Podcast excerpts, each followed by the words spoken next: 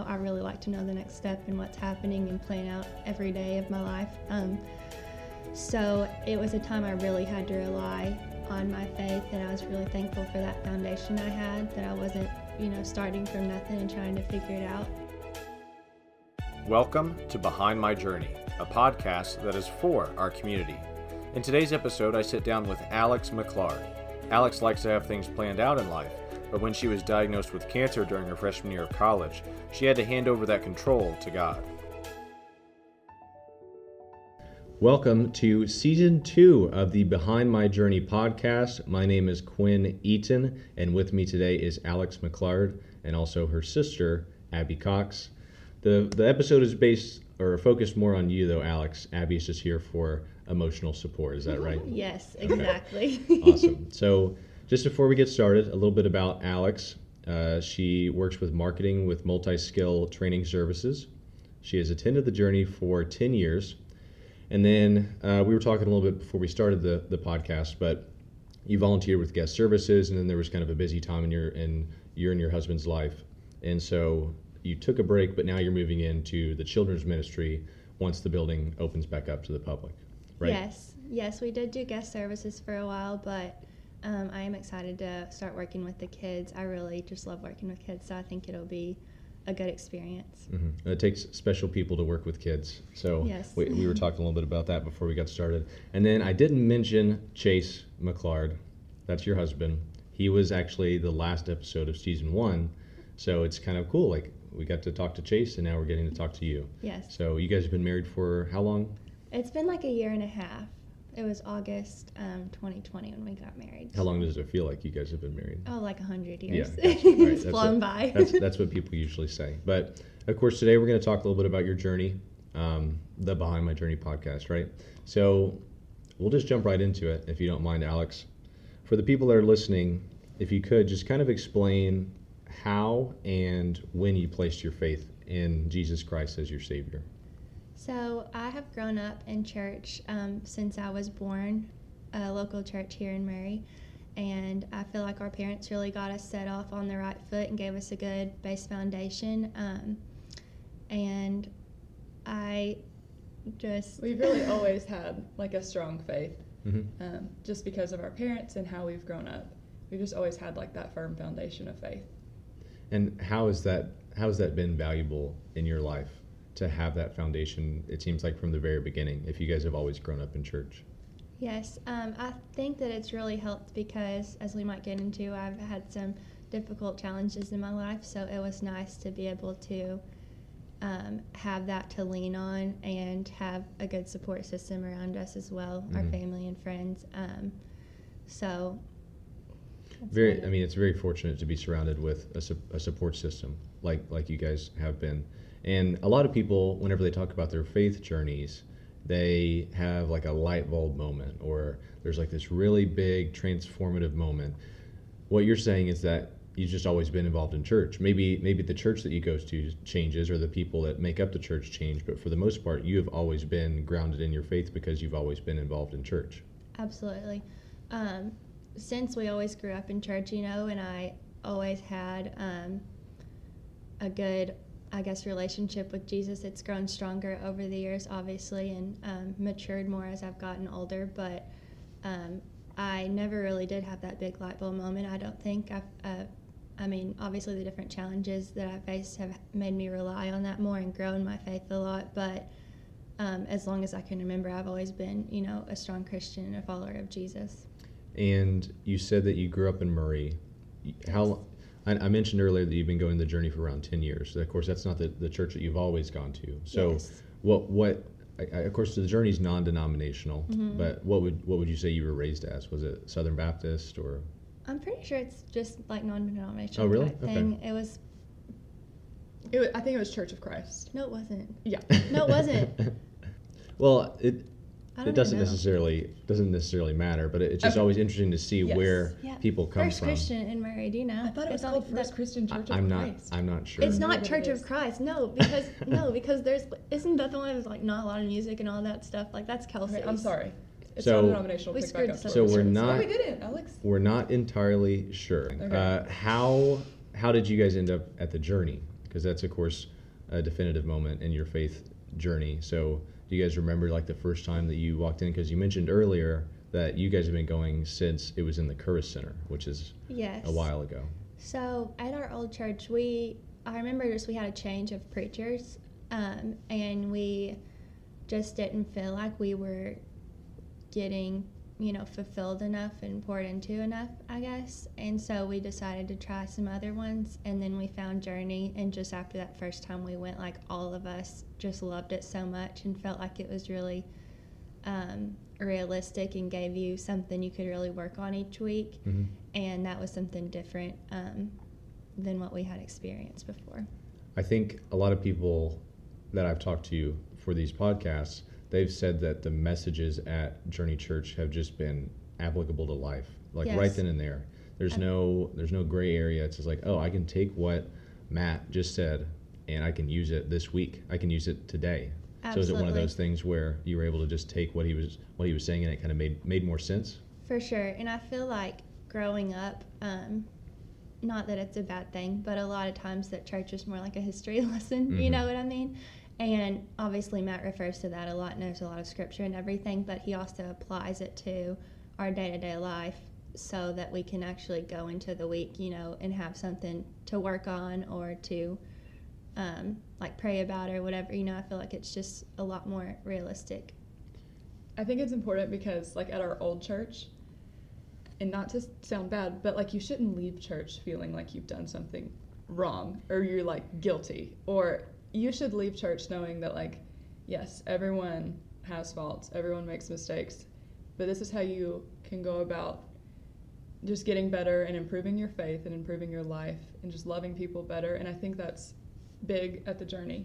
Mm-hmm. You don't feel guilty. You're not here to feel like you've done something wrong in your past. You're just here to move forward and just really be accepted with open arms. And that's great. That's really well said, because I remember the first time that I attended the Journey, I just felt like it had given me something to where if someone talked to me about faith, I had answers.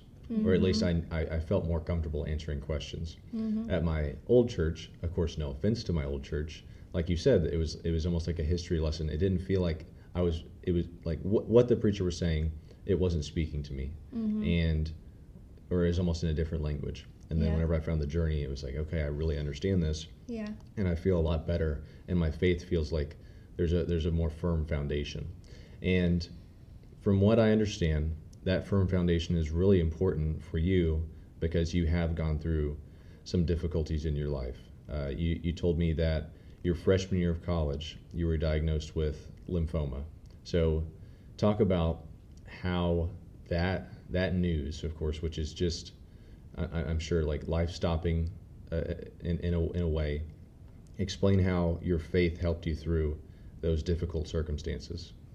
Yeah, so that was September 2016 when I was just starting college and really felt like I was living life to the fullest, And then I got the call that I was diagnosed, and it was a very uncertain time. We hadn't had anyone that had gone through something like that in a long time in our family, so we were all just very in shock, and obviously it was a fairly young age to be given that news. So I felt like it was a time that I really just had to give up a lot of the control that I really love having in my life. I really like to know the next step and what's happening and plan out every day of my life. So it was a time I really had to rely on my faith, and I was really thankful for that foundation I had, that I wasn't starting from nothing and trying to figure it out. So my faith definitely grew throughout that a lot. And whenever you get news like that, you almost undoubtedly know that there's a long road ahead. Mm-hmm. And you spoke on some of the other challenges that came from that diagnosis. So for people that maybe don't know your story as much, can you walk them through, like, the series of events that have unfolded in the past year since your diagnosis? Yes. So I had 6 months of chemo, so September to March-ish of 2017, and then that part was over. But literally up until a month ago, I've still had different orthopedic surgeries just from a lot of the steroids and different chemo things that I went through.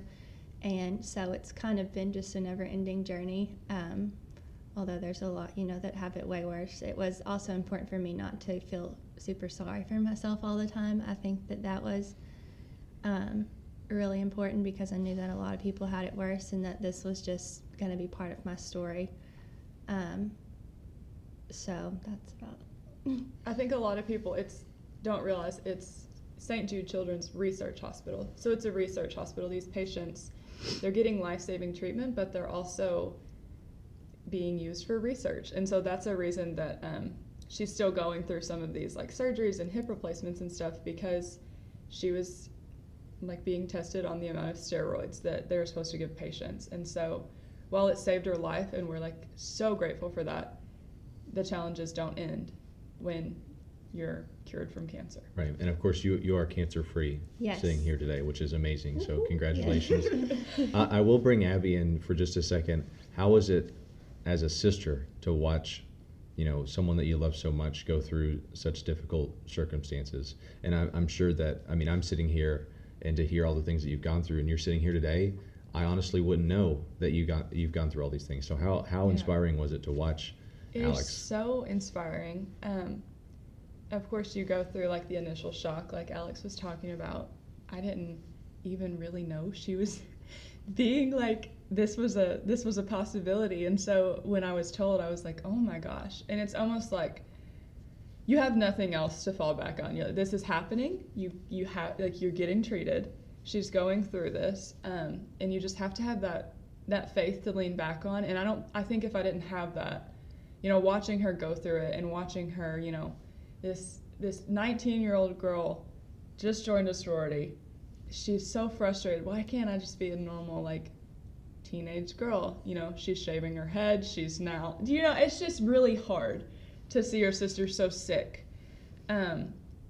But she was such an inspiration to me and so many other people, because while inside of her head, I'm sure there was a lot of doubts and a lot of uncertainty, you would have never, ever known that. She was so strong in her faith, still is obviously, but she didn't act scared. She didn't, I don't know. It's so hard because like, if she didn't have a shaved head, if she didn't lose her hair, you wouldn't have even known she was sick.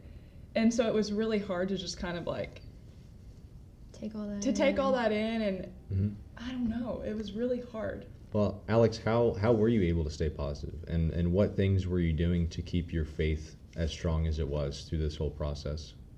I think, like I mentioned earlier, one thing was that I tried not to feel sorry for myself, because, and that is really easy to do, I guess, but when you see all the other kids there that have it so much worse than you, that really made me put it into perspective. And like I also mentioned, I only had 6 months of actual treatment, and there's some people that have years of chemo and no hair and all that stuff, which was a big part of it for me. Losing that 20-something inches of hair. Because she had like hair down to her waist, and then you just lose. That was huge, okay?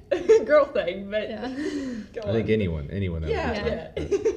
But I also had, there was 3 or 4 other kids my age that got diagnosed with the exact same thing fairly, within a month of when I did. And so that was really a big part of it that made it better, I think, is having people to relate to that were my age and had just also started college, So, I don't know, I think both of those things should help. And, of course, that's a part of your life now. Like you're speaking on it right now. I'm sure that whenever you talk in daily conversations, someone might have heard about it and ask you. So what is life like now? Because of course you're cancer free. You're still dealing with some of those, ulterior things that are happening, like the surgeries and things like that. But what is life like now, where you're like, I am cancer free. I beat cancer, which is something that's remarkable. Mm-hmm. What? How do you feel as far as like just walking around in daily life? And of course, you've got a job, and things are a little bit more normal than they were for those that period of your life. I feel like my life, honestly, is just like amazing, if I'm being honest now. Like I feel like I'm really at the part of my life that I've always dreamed about. I have a good job that I really love, and I'm married now and have an awesome husband.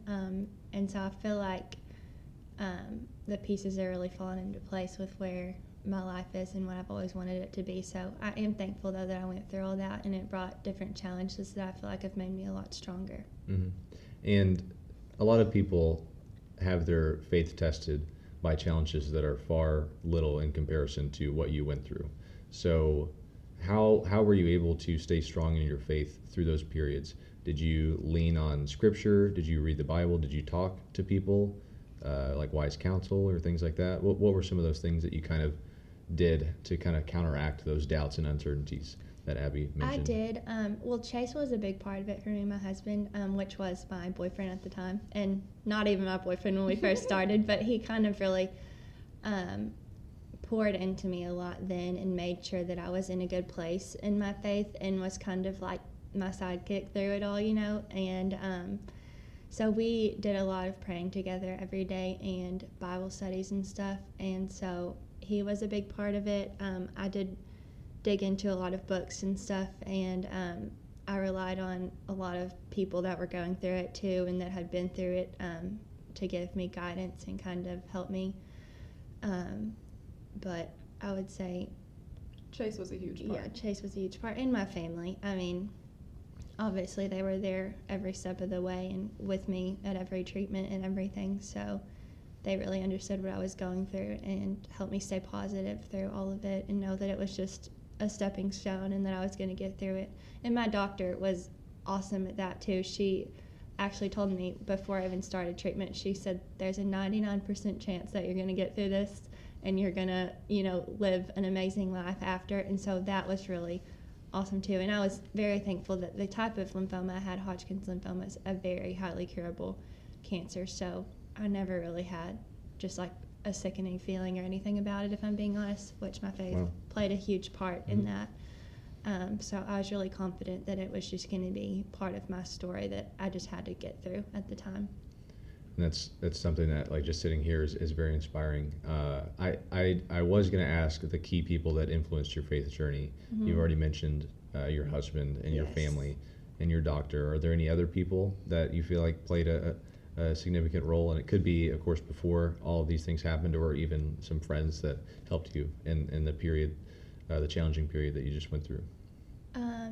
As far as before all of that, I would say at my old church we had an awesome youth pastor. His name was Tom Seifel. A lot of people probably know him, but he was just a really good, influential person in my life, in my faith, and just in general. And he actually moved to be a missionary in Nicaragua and stuff, and so he was really a great example of just being the hands and feet of Jesus, you know. Mm-hmm. And he recently actually passed away from cancer, but he was awesome to talk through all of my struggles, you know, as well, because he knew what, you know, I was going through, and I the same with him. So he's somebody that definitely was a big key factor, I feel like, in my faith. And then my family and Chase, I think, are the other two big ones. Right. And of course you're sitting here today and you made it through to the other side. So was that a difficult period where someone that was wise counsel for you, that you always looked up to, of course, passed away from cancer? Was that was a difficult period, I'm sure? Absolutely. It was, which we hadn't seen him in a lot of years because he lived in Nicaragua, you know, but we talked on the phone, and social media helped keep up with them. He was like family. I mean, when he was in Murray for a little bit, he stayed in our home. Like, he was really a big brother. So it was really hard, and it makes you put things into perspective and realize how lucky and how blessed we are. Absolutely. Yeah, and he had a really strong faith, which I feel like was also, you know, better when we found out the news, you know, of his passing and everything, because we knew that he just, he knew in his heart that this was just, you know, not the end of everything. Like, this is our temporary home. Yes, and he believed that scared. So in his heart, that, and even up until his last days, talked about that. And so that was just, you know, softened that hurt in your heart a little bit, knowing that he knew where he was going and that, you know, he had an awesome faith. I had a friend that I grew up playing golf with who went to the University of Kentucky. Of course, it's similar to your story, except he passed away from cancer. Mm-hmm. And it was one of those things where, like, I was worried for him. Like, mm-hmm. I felt remorse, and I felt guilty for some reason. And anytime I interacted with him, he was the lightest person in the room. Like, he was brightening everyone's lives, even as he was going through something like that. And that's what's so cool about your story. And, of course, hearing your sister talk about it, too, is that no matter what you were going through, you were still the most positive person in the room despite what you were going through. I think it's remarkable. And let's say that someone is going through something similar, maybe not exactly something that's happening like what you went through, but just really going through some tough times, some struggle in their life, and they know that there's a light at the end of the tunnel, but it looks like it's really far away. What would you say to those people, and what would you recommend, or any sort of action that you would recommend they take to maybe strengthen their faith or be positive like you've been able to be? Yeah, well, in my experience, it's just in that such an uncertain time, I feel like you almost just have to have something to lean on and just have to have a hope that, you know, you're going to get through it. So I would say that the people around me, obviously, during that time were amazing. So maybe find, you know, a group of people or a church that, if you don't belong to a church, that you can lean on and have some good people to talk you through those times. And then there was a lot of books that I read during that time, too, me and Chase together, that really helped put things into perspective, I guess. Was there any scripture that you leaned on? I know a lot of people, of course, the face that she just made was like, yikes, I wish you wouldn't have asked me that question. So we can just pretend like I didn't ask it. But I know that sometimes people really like to repeat one verse or something from the Bible. One of mine is from 2 Timothy, just about anxiety and things like that. You don't have to answer the question, but I just wanted to ask. I don't know if there's any that really sticks out. Sure. Besides, I can do all things through Christ that who strengthens me. There was a lot, I guess, during that time that really applied to what I was going through, but I think there's so many. I think that's what's hard, is there's so many. Like, everything, when you're going through that, everything applies to what you're going through. You know what I mean? There's so many. And I know a popular answer, if you're not super familiar, or not super familiar, but just can't remember. I'm not really good at recalling Bible verses myself. So you can just be like, there's just so many to choose from. I don't know if I could pick one, right? So I think that we can leave it at that. There are a lot of scripture that you lean back on. But Alex, thank you so much for taking the time to sit down and share your story. Abby, thanks for sitting here and being the emotional support. Yeah, I love it. And of course, it's an inspiring story. I know it's going to help a lot of people. So again, thank you for taking the time to do this. Thanks for having me. Thank you. Thank you for listening to this episode of Behind My Journey. If you or anyone that you know would like to have your journey featured on this podcast, send us an email at podcast@journeycalloway.com. Make sure to rate, review, and subscribe to this podcast. And if this message spoke to you, please help us spread the word and share it with others. Until next time, my name is Quinn Eaton, and this has been Behind My Journey.